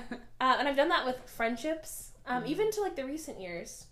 And so I'm really trying harder now, um, and I'm letting I'm putting the ball in other people's court, but by taking space for myself, um, it, it's really helped me see like a clearer picture of who's just not in the same part of their healing process that I am, and learning to not ghost anymore, um, and not put that out there anymore. I'm hoping I'm giving off the vibe now that I'm not resentful of you and I'm not holding a grudge of anything you've done to me, even to like family Mhm. um, or relationships. Yeah. I just, I don't hold any grudges. Um, I'm a black sheep. Like, I do things on a whim a lot. I'm very spontaneous because I trust my intuition more than I trust anybody else's, which I think it should be. For sure. And so, because I tr- trust my life path and the choices I've made, because they've only helped me heal and grow, I sometimes leave people behind. Mhm. And it's really hard to have those conversations like, you know what, your energy's just not really vibing with mine right now. Yeah. Well, I don't think it's always intentional that you do it because Never. you just don't you don't seek other people's like validation. Mm-hmm. And so when you like live life that way, like you're just living for you. Yeah. And it, you're, you're right. It can be very offensive Yeah. when someone you're close to makes a huge decision without like at least acknowledging it to you. Yeah. And or so, confiding in you a little bit, right? Because that's like, what. where's their headspace at? Yeah. And so now when I make those decisions, I will still confide in other people. I just take that as they need that from me, but I don't need it from them, and it doesn't actually influence my decision. For sure. Which like like when I bought a new car Yeah. recently, um, I consulted multiple people, and everybody pretty much told me not to do it, but I know it was the right move for me, and so I did it. Well, and when I recently bought a car, I didn't consult with anybody. No, and it, it feels really good, and I just told people after the fact. Exactly, because that's all that matters. Yeah, because I made the decision for me. Because you knew the second that you did that, you needed to do it. Yeah. It was the right decision for you. Well, and everybody that I told was super supportive, anyways, Yeah. because I was so confident about it. Right. and the only people who might have not been for me or you are people who are irrelevant. yeah. or they're saying behind our backs, not to our face, and that's fine with me. I don't Yeah, care. you don't have to tell me. You can yeah, talk like shit behind honestly, my back. like I don't Go, go for, for it. it. I really like talking shit behind my back does not affect me. Nope. So, because it, it, I don't feel insecure about that, because that's a No. reflection of your character and not mine. Yeah. So, Yeah, and if people want to make off. me like the victim, or I mean the bad guy in their story, like go for it. go for it. I'm totally Yeah. fine playing the villain because I have peace. Yeah, completely. yeah. Because I'm healed. Yeah. So yeah, that's that's me. I don't hold any grudges or resentment towards past not. trauma. It's very true. Um, and I hope anybody that is an ex friend or maybe not as close friend or family member, whoever hears this, I hope they really hear those words from me. Yeah. That I don't hold any grudges. I, You I'm just don't. at the point where I just want to move forward with my life. hmm And whoever's with me is with me, whoever's not, it's not. No offense though. No offense. Yeah. It's just you're just living in yeah. in your light. Me not hanging out with you doesn't mean that I don't like you or don't want part of life with you. Yeah, I'm just doing me. for sure. Love it. What was your dream when you were a kid? Oh man. And what stopped you? So my dream as a child was to be a mom. I always had baby dolls, Barbie dolls. Um, I was always like the mom of my friend group. Um, even Steph jokingly calls I me was mom. say I always call you mom. um, just because by by nature, I just I love loving people and being there for them and supporting people. Um, and I think that's a big part of why I became a teacher Yeah. was because, not because, a big part of why I became a teacher is because when I do have kids, I want to be able to have the same schedule as them. Yeah. I want to be able to never miss a sporting event of theirs. Mhm. I want to be at like their school assemblies because hopefully I'll be at the same school as them at some Yeah. point, right? Um, and I just really want to be their champion Yeah. because growing up, all the people that really championed me were my coaches and my teachers. Yeah. And I mean, a small handful of my teachers. I can probably name three or four. Right. Um, but those are the people I remember who always just showed up for me yeah. and I want to create that for my for my children. Um, what has stopped me from from my dream of becoming a mother is my fear of the partner. Mhm. I want to choose and I want to have a, a man and a partner who is loving and supportive and shows up for us Yeah. and I've yet to find that. Um, I'm super hopeful at this point in my life that I will, but I've also kind of transitioned my mindset to a little bit. Uh, we were, we've always, I've always talked about this with you. I've always had a Super cool. huge heart um, to foster Mhm. and for kids that aren't mine by birth. yeah. Um, I feel like I have the capacity to love a child even if they're not mine, like they are my own. I totally feel like Yeah, you'd be like, the best foster mom ever. I I just feel like I could love the shit out of any kid that walked into my life. Um, and champion them and be there for them. And so my mindset has shifted a little bit. I would say probably over the last year that I definitely could foster and be by myself if if that Yeah. was You don't have to if that was what happened. have a significant other to be a mom. No, yeah. And so it's like that has been really cool to realize. Like fostering's always been on my heart. And um, I actually had a girl I went to college with that she ended up fostering as a single woman. What? I didn't know this. Yes, I, I don't even know if I ever told you this. Yeah, she fostered a little girl. Got she was getting a massage. Got a phone call that um because she had put in the paperwork to be a foster parent just to see if she could on her own. She was getting a massage and they called her and said, We have a baby girl. She went down to the hospital, fostered her, and then ended up adopting her on her own. Oh my god. I know, isn't that amazing? How, wait, was- she was like a baby baby? yeah, she got her as a newborn, day she was born.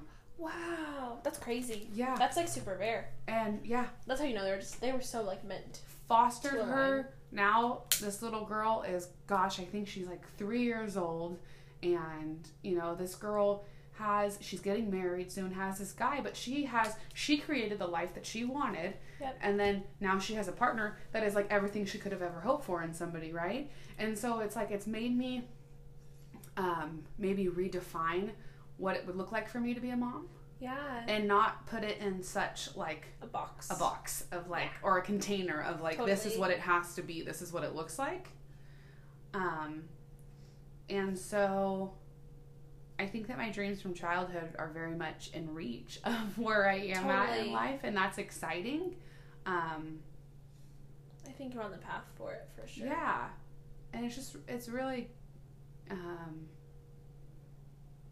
beautiful, eye opening. I don't Yeah. really quite know what word Yeah. would would depict my feelings for it as It is beautiful. accurately. Um, but it's just really beautiful that it can happen in essentially whatever space I want to create it. Yeah. It doesn't take two to make a family. Yeah. You can be all by yourself. Yeah. And You're have community in that. Yeah. Yeah. I love that like now traditional families look so different. So different. It's awesome. I think it's so beautiful. And I also agree that when you're in alignment with like your best self or your highest self, you naturally go towards the direction of like your purpose Mhm. and why you're here. And when that happens, so much abundance and attraction comes back to you. So when you put out like, you know what, I'm going to be a mom no matter what. Yep. Whether or not I'm a single mom or an adoptive mom or whatever, then that abundance is coming back to you. For sure. Um, I literally was telling her earlier how I experienced this with tattooing Mm-hmm. and how like every client I've had recently has just had like the best vibe and like these great views and like our conversations have been so good and I'm bubbly so I Mhm. usually can like have good conversations but the energy But is they're just more in like so alignment with amazing. you. Like their energy aligns with Yeah. yours. Mhm. and I've realized it's because I've really focused on just doing my best and like I got kind of like thrown in a shitty situation recently and had I had a shit attitude things probably wouldn't have worked out for me but like to a T everything is literally worked out yeah. without me having to stress And you've learned how important it is to just be honest with people. Because when you're honest, it invites that back. yeah so yeah I super resonate with that and I think that's super dope that Yeah. She did that wow I'm gonna go Isn't that cool? I want to go to- Instagram stalker I was gonna this. say I'll tell you more about her. She's like one of my favorite Oh. people that I follow. I'm Shout out Alyssa if you're listening. hope you are You're my dream. You're famous. so Um, same question to yes. you. So when I was a kid, I dreamed. Um, well, I want to say of being a singer, but really just like being on stage. Yeah. I've always loved being on stage. Like I feel my most comfortable self when I'm in like a room full of people. Total extrovert like energy. Um, and so when I was like super little, I want to say I was in preschool, and we did a play, and whatever I don't remember what I did. I'm pretty sure I was just like singing really loud. So of course it was funny because all these other kids are like lined up like Yeah, being and normal singing, and then there's me and it gets to my part and I'm just like going wild, like it out. really like killing it up there. And instead of my family like praising me and being like, "Oh my god, we're so proud of you," it was like they'd make fun of it. Mhm. And so then people would come over and they'd always show the video of me singing it. And like now I look back and, And it's instead cute of being funny. a proud moment, though, right. It was like shameful. And Mhm. even though I I know that wasn't their intention, that was how it made me feel. Mhm. And being a kid, like they would play it and I was crying and I'd scream and I'd get upset and then they'd call me bratty because I was crying and screaming. But it's or like dramatic. Yeah, but it's like Mhm. I'm a little kid and I like me being proud of that, even if it wasn't like good at singing or whatever, I was proud of it and like I needed someone to champion for me. Yep. And so it like continued on where like I wanted to be a singer. And I would like sing for my brothers and they would sit there and be like, There's literally no hope, you're the worst singer. Like you like literally like you are god awful, you suck. Mhm. and those words like they never left me. And so when i was in elementary school i stopped altogether. Mhm. wouldn't sing anymore wouldn't do theater. My last play i think i was in like fifth grade. Mhm. and i was like i can't do this anymore. And even in high school i took a theater class and completely like shut down. While you were doing your Yes, activities and things. because i just couldn't like there was just this doubt in my mind. Like i'm not good enough to do this and now that i'm adult i picked up instruments again which i haven't played in probably like 15 years and so i started playing instruments again and now i know almost fluently three instruments yeah. because and it all came very naturally because like i really feel like my purpose is to align with music whether or not it's for other people or just for Mhm. myself it's part of who i am and what i value Side note. I'm family with Stephanie, and I didn't even know until recently that she was like musically talented. Yeah. no one even kn- knew. I mean, even with art, when I became a tattoo artist, everybody was like, "What the fuck?" Yeah. Because I always doubted myself, like I wasn't good enough to do these things, Mhm. and so I would never like I was never confident enough to showcase anything I did. Even when I made cakes for a short while, which was like my best thing, that was Delicious. By they the were way. really good. so good. um, the only thing my family really like championed me on was baking because it was something they liked because because could they liked treats. they would get the fruits of it. and they got so I was like, oh, she's like really good at that. yeah. And so that was kind of like the natural direction I took. And so, and even like in my career before, like look at all the jobs I had. It was always in the food industry and around like cooking or baking or chocolates or whatever. Mhm. And so now that I'm an adult, um, I don't hold, obviously, like I said earlier, I don't hold Yeah, grudges. But it was a very limiting factor for me my entire life. Like, I'm not good enough. And now I have these clients who literally like praise me. And they'll come in here and be like, oh my god, I watched your video on this, this, and this. And it feels so good to be like, okay, so I had all that self doubt for no reason. Like, I, when I was a little kid, I just needed to practice. Of course, I wasn't good at singing. But it's crazy what resonates with you, right? Yeah. Because same thing. Like I used to be in choir. I used to love singing. Yes. Like we've sang together Yes, we sure have. in the living room, like some songs and stuff. And, And I don't have like a terrible voice. No, not at all. And like my people in my family, same thing. Used to be like, you should never sing out loud. Literally. Like, I've actually never heard you sing until that day. I know that's what I'm saying. And you've never heard me sing because we've never. yeah. We and like we both have like okay voices. Like we could actually Yeah. sing a little bit. We can sing. Like we actually sound pretty good together. Yeah, which is just like it was such a beautiful moment because it happened so naturally. But even like to Yeah. this day, I've literally sung in front of like five people. Yeah. And what's funny is my, one of my brothers, who used to be a butthole, uh, he heard me sing for the first time when I first moved out here into my apartment. And I was living alone when I first moved here, um, before I had a roommate. And we were like drunk. and he wanted me to play the ukulele for him. So I played a song for him and I sang it. And he's like, Holy shit, I wasn't expecting that. And he's like, "What the fuck? You're actually pretty good." And I was like, "Yeah," and then like blew it off. I was like drunkenly. Stephanie doesn't take compliments very well. No, I'm working on it, but I don't. We're working on this. Everybody who knows me knows that I deflect If you really every compliment possible.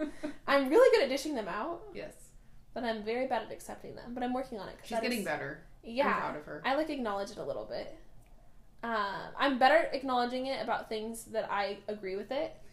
Like if like I really like a tattoo I did, and someone's like, "It's a dope tattoo," I'm like, "Right, like I it's know. fucking cool." yeah. But if it's a tattoo that like, eh, I'm like okay with, then it's like, "Oh, okay, thanks." like I don't know, stop it. like how do I accept it? That's funny, yeah. But yeah, um, it's crazy that that all stopped me, and now I'm changing it because I got back into music, Mm-hmm. and I it feels great. And even like my mom loves to hear me sing now. Um, my dad loves when I play him like any of my instruments because he thinks it's so cool that I like I know all these instruments. do that. Yeah, because it's not something a lot of people do because they choose not to. Mhm. And like, I, by no means am I professional, but it feels good. I sing for me. I got into this deep thought, just on this note, I got into this deep thought the other day in the car, and I really feel like what sets musicians aside, like, you know, the ones that are just so talented, Mhm. and like, you just hear their music, and it just, it, every song You feel hits it. and resonates. Yeah. And then there's the ones where like, they get like, they're like hyphy stuff, and like, They're they're mainstream, they're popping. Pop. Mm-hmm. But then like it, they kind of die down.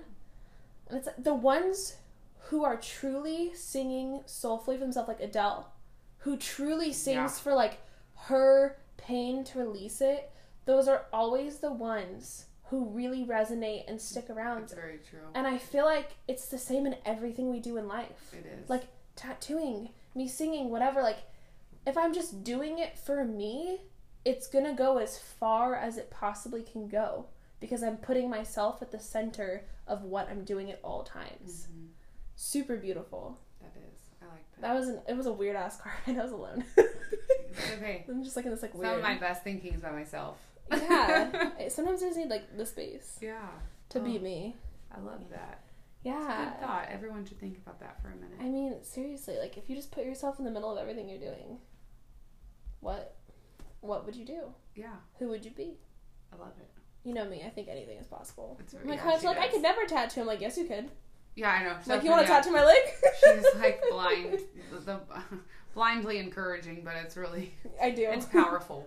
Um, anybody can do anything. Um, the last one.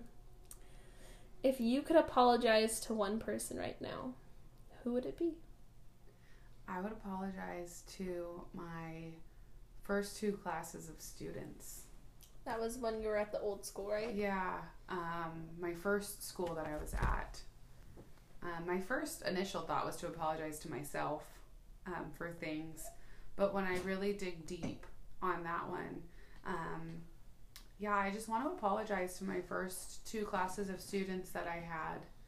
All like, gosh, like 58 of them, I think. Um, I know it's a lot.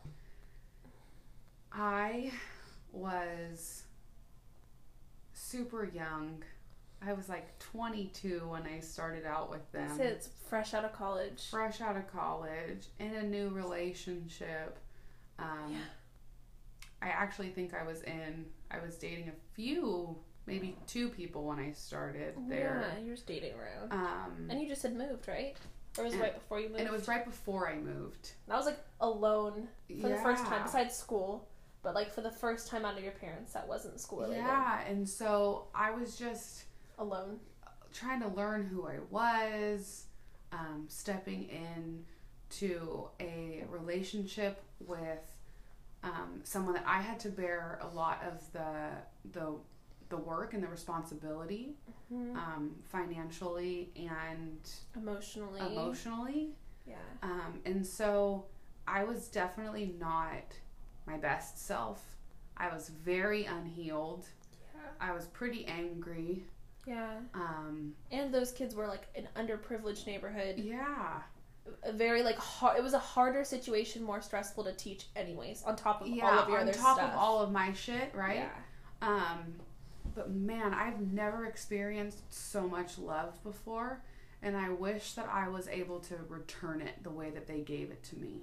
Yeah. Um, I wish that I could have been healed for them, Yeah. um, so that I could have elevated them Yeah. and brought them more into what that means. hmm Um, yeah, I have a lot of regrets from my first few years of teaching. Just not being the person That you authentically are. that, yeah, that I am. And the quote that really sticks with me now when I'm teaching, and I've had it on my desk since my, I've actually, I had it on my desk since I taught there. Um, but it says, be who you needed when you were younger. Yeah. And it just really puts me into a different headspace. Yeah. and now that I I've gone through a lot in the last six years Yeah, you have. of teaching and life, Mhm. um, I'm able to show up more as myself. Yeah. And I, I really just want to apologize to those kids because I wish that I could have been more for them. Are they in high school now? Yeah. They were little peanuts. I know. They're uh, sophomores and freshmen at the end. They're almost at the end of their sophomore year and freshman year in high school. And uh, I don't know if I've ever loved anybody as much as I love those kids, man. Yeah. They helped to heal me and show me what unconditional love looks like. I mean, these kids had nothing and would still bring me stuff Yeah. And even if they couldn't bring me stuff they'd, they'd write me notes and they'd Yeah. they, they showed me so much love and grace um, i am forever thankful for those kids they truly changed my life and um, yeah i'm sorry that i couldn't show up for them more Can I give you um like an outside perspective on it? yeah I really feel like you did a lot more for those kids than you give yourself credit for. um, because like I know you, you are loud and you are opinionated and you like you're firm-footed. You s- like when you say something, you really mean it. But I also think you're the first person in their lives that's given them tough love.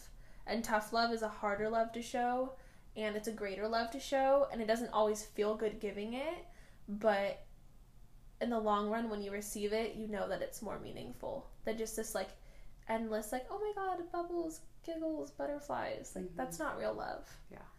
and i feel like you were the only like good example those kids probably have ever had well thank you you're welcome i love those kids so much yeah i, i, I, love really all my kids so much oh I really feel like you aligned with them when you did for Mhm. a, a bigger purpose. Because even when I was like a kid, I remember those teachers. Like the ones that were sassy like me, those are the ones I liked. Those are the ones that like really like my one of my teachers, Miss Bascom, or um, Miss Petty, who's now Miss Yerby. But like she was my sassy teacher. Yeah. But like that was a teacher that I hella vibe with. Well- I can go back and forth with and kind of like It's really funny that you say that because I'm just gonna tell a real quick story. yes, please do. Last year, I had a mom Boy. from so her daughter is now a freshman in high school and i had her like four years ago when she was in fifth grade and she was eating something like that her mom thought was gross. Of course. and she the mom took a video of her Oh, and I- she says don't yuck my yum. And her mom goes who taught you that? And she goes my teacher. And she goes what teacher? And she goes my fifth grade teacher miss parsons And- yuck my yum. and said it with like the most confidence in the world like that's what she told me like if it's yummy to you don't let somebody yuck it and i was like oh my gosh first of all i don't even remember that sounds like something i would say That completely sounds like something you would say. like don't let anybody like tell you what to think or do like you own Yeah. it like that sounds like me Yeah. but just the fact that four years later right Yeah. that helped her to be resonated. confident Mhm. and like she was like don't yuck my yum Mhm. like i like this and it was just like wow like that confidence that you had Yeah. like that was so Beautiful. cool it was so cool to like watch circle. yeah it was really cool to watch and um like you said it made me have a little bit more grace with myself Yeah, it feels good to like feel your effect on people. yeah it felt i gave me myself some grace like okay you did do it you did you did the work you did the best that you could with what you had at the time Yeah. Yeah. Wow. Yeah. That's cute. i know it was so cute I was gonna ask you a question, but I forgot. Oh, I remember. Does it kill you a little bit inside that you can't fix their problems? yes That was- I would feel that way if I was a teacher. That was the hardest part for like that's why I miss teaching older kids. Yeah. But that's also the part that I think was really draining too was that like I wanted to be everything for them. Like you have the mentality of like a foster mom. Yeah, I, So I want like I want to give them a home. I want to give them a I want to live. love you. I I want love to feed you. I want to take you home with me. I want to help solve your problems. I want to make you feel cared about. I want to make Yeah. you feel loved. Right. Yeah. But so, yeah. When you look at your journey and you look at my journey, um, a lot of the things that we seek to help are things we didn't have. For sure. And look how great we turned out. Yeah. And look at how healed we are and beautiful and wonderful human beings that really put their like foot forward hmm and act as examples. So Thanks, You know, Steph. you're welcome. I love you. I love you. Wow, we're so loving Oh, today. we're so we're so loving. I didn't see her for like four days. Yeah, we didn't see each other. It was And, like a little bit too long. She like hugged me earlier and I like cried. there Yeah. was tears in my eyes. There was tears in both of our eyes. It was a nice moment. Like I'm not a crier, so if I'm crying, like you know, it's because I miss you. and I am a crier. I'm a like so- loving crier. Yeah, I don't cry when I'm mad or when I'm sad. I cry when I'm mad or I'm like really happy, and that's it. When I'm sad, I'm like, eh, oh, whatever. eh It'll go it. away. That's you to a T. me to a T. Yes, it is. Uh, um, so to ask myself, I'll say same question back to you. I Last apologize one. to one person. I would apologize to technically it was my second job, but it was my first like real job outside of like a family friend. And it was at Rocky Mountain Chocolate Factory.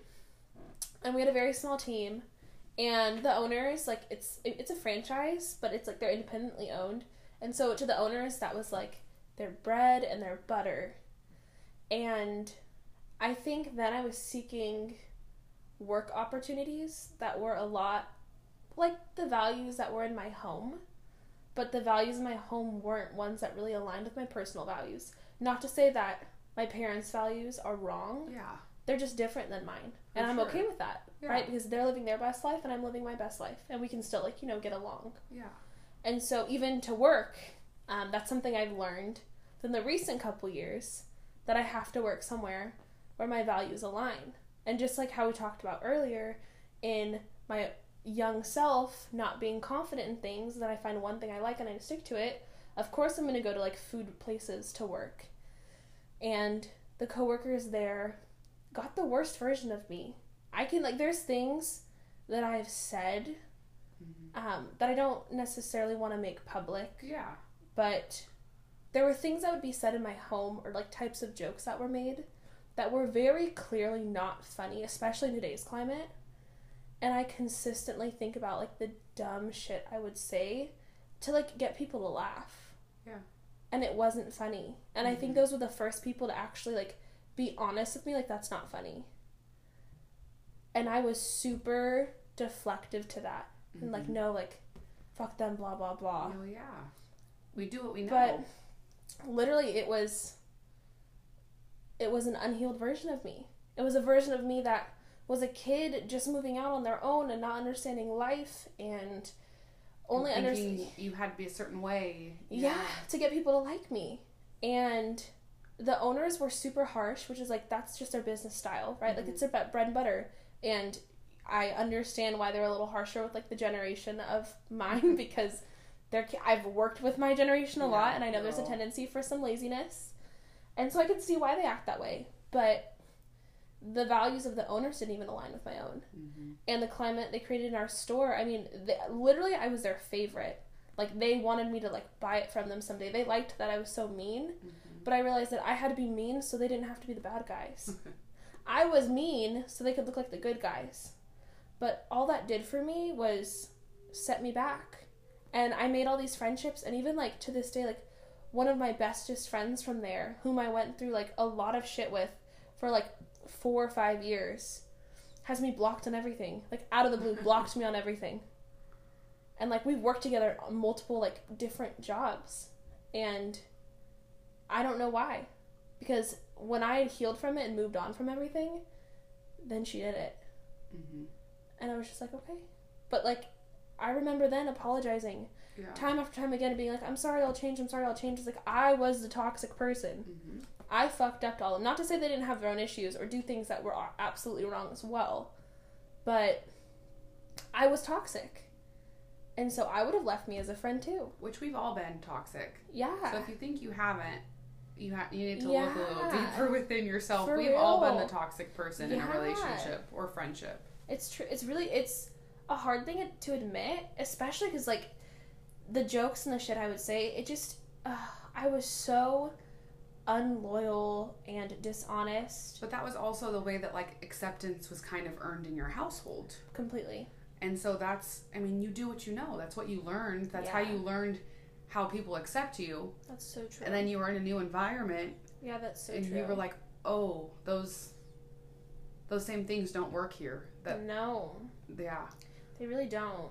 And so you know, I'm sorry to them that I acted the way that I acted and I was the way that I was because I'm sure. Actually, one of them um, I had a college class with, and we would joke around in college our, our class together. Like I thought everything was cool because I hadn't worked with him in a couple years, Mhm.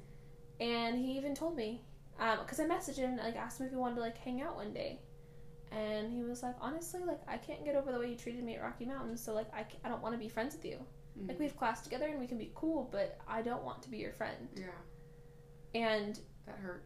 it hurt. hmm It's a message I kept in my phone until literally like a week ago. A week ago, I deleted all my messages. If you've never done it, it's very freeing. It's Um, super empowering. yeah, and all these messages. And this is from 2015, 2016 maybe, like Five, six years ago. a long time. And those values I had at Rocky Mountain carried me to when I worked at the restaurants and then when I went to Starbucks. And at Starbucks, I mean, my I'm sure some of my coworkers from then um, are listening. And even at Starbucks, not until I got to my last store did I really feel like I aligned with my core values Mhm. because I was just doing what corporate wanted me to do, which was, I mean, it worked, right? I moved up in the company within like a year, Yeah. which is very fast, but I didn't do it the right way. yeah For my soul. For. Yeah. No, I was doing it because they saw like my work ethic, and so it was just like bend and break and throw her here and throw her there, and that wasn't good for me. That wasn't good for my family or my relationships. Well, and you were doing things that we're seeking other people's approval, Yep. which totally is not in alignment with who you are. At all. Because you don't That's not me. you don't search Yeah. or look for No. for outside validation. That's why tattooing, when I first started, it was very hard for me. One, you're first starting, right? So, like, Yeah. no one's work is going to be great when they first start. That's just part of, like, taking on something new. But when I first started, I have some original art pieces on me. she does. I love them. She really does. I love them. you like, the, from my, like, OG gun and everything. I love it. um, but, like, from the early days, it was really hard to not beat myself up hmm because you're not seeking validation from a boss now. It's learning to not seek validation from a client when at the end of the day I want them to be happy with their tattoo. So whenever I take on tattoos now and like my tattoo work is really even in the last couple months it's just like grown tremendously really kind of out of nowhere. Really evolved. Yeah.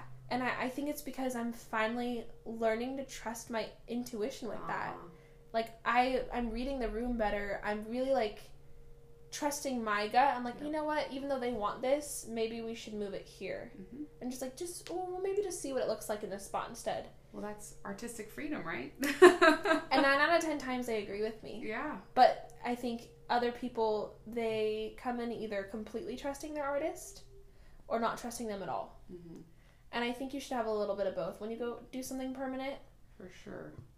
ask my opinion right get like some sense from me but don't just fully let me go willy-nilly It's not all or nothing. it's not right because my vision for something on you might not be the same as yours. And at the end of the day a good tattoo is when the artist and the client are aligned. That's when it's the best tattoo. Mm. And my best work recently has all been that like we Yeah. both saw the vision and we brought it to life together. And it feels so good to do that with them. And isn't that true too in like every relationship that we have? yes. Like the more in alignment that you are with each other, yes. the more fruitful it is, the more that you both are, you know, friendship, relationships. I'm talking about all of it, not just romantic. Um, But the more in alignment you are and on the same page, the better the outcome always is. yeah it's true Yeah. It's so crazy. It's crazy to like reflect back because it Yeah. even recently I've been kind of hard on myself for like past shit I've done, Yeah. and I've realized like if everybody would just like write down all the worst shit they did and pass it around a room, I feel like we'd all feel a lot better For sure. about the bad shit we've done. Yeah, and you you would learn to have some grace for yourself Yeah. because you're not the only person that feels that way. No. well, I, I really don't like cancel culture and how things are right now. And it's like all these YouTubers, they'll say something that I, I agree is not funny because it's either like racist, homophobic, sexist, whatever.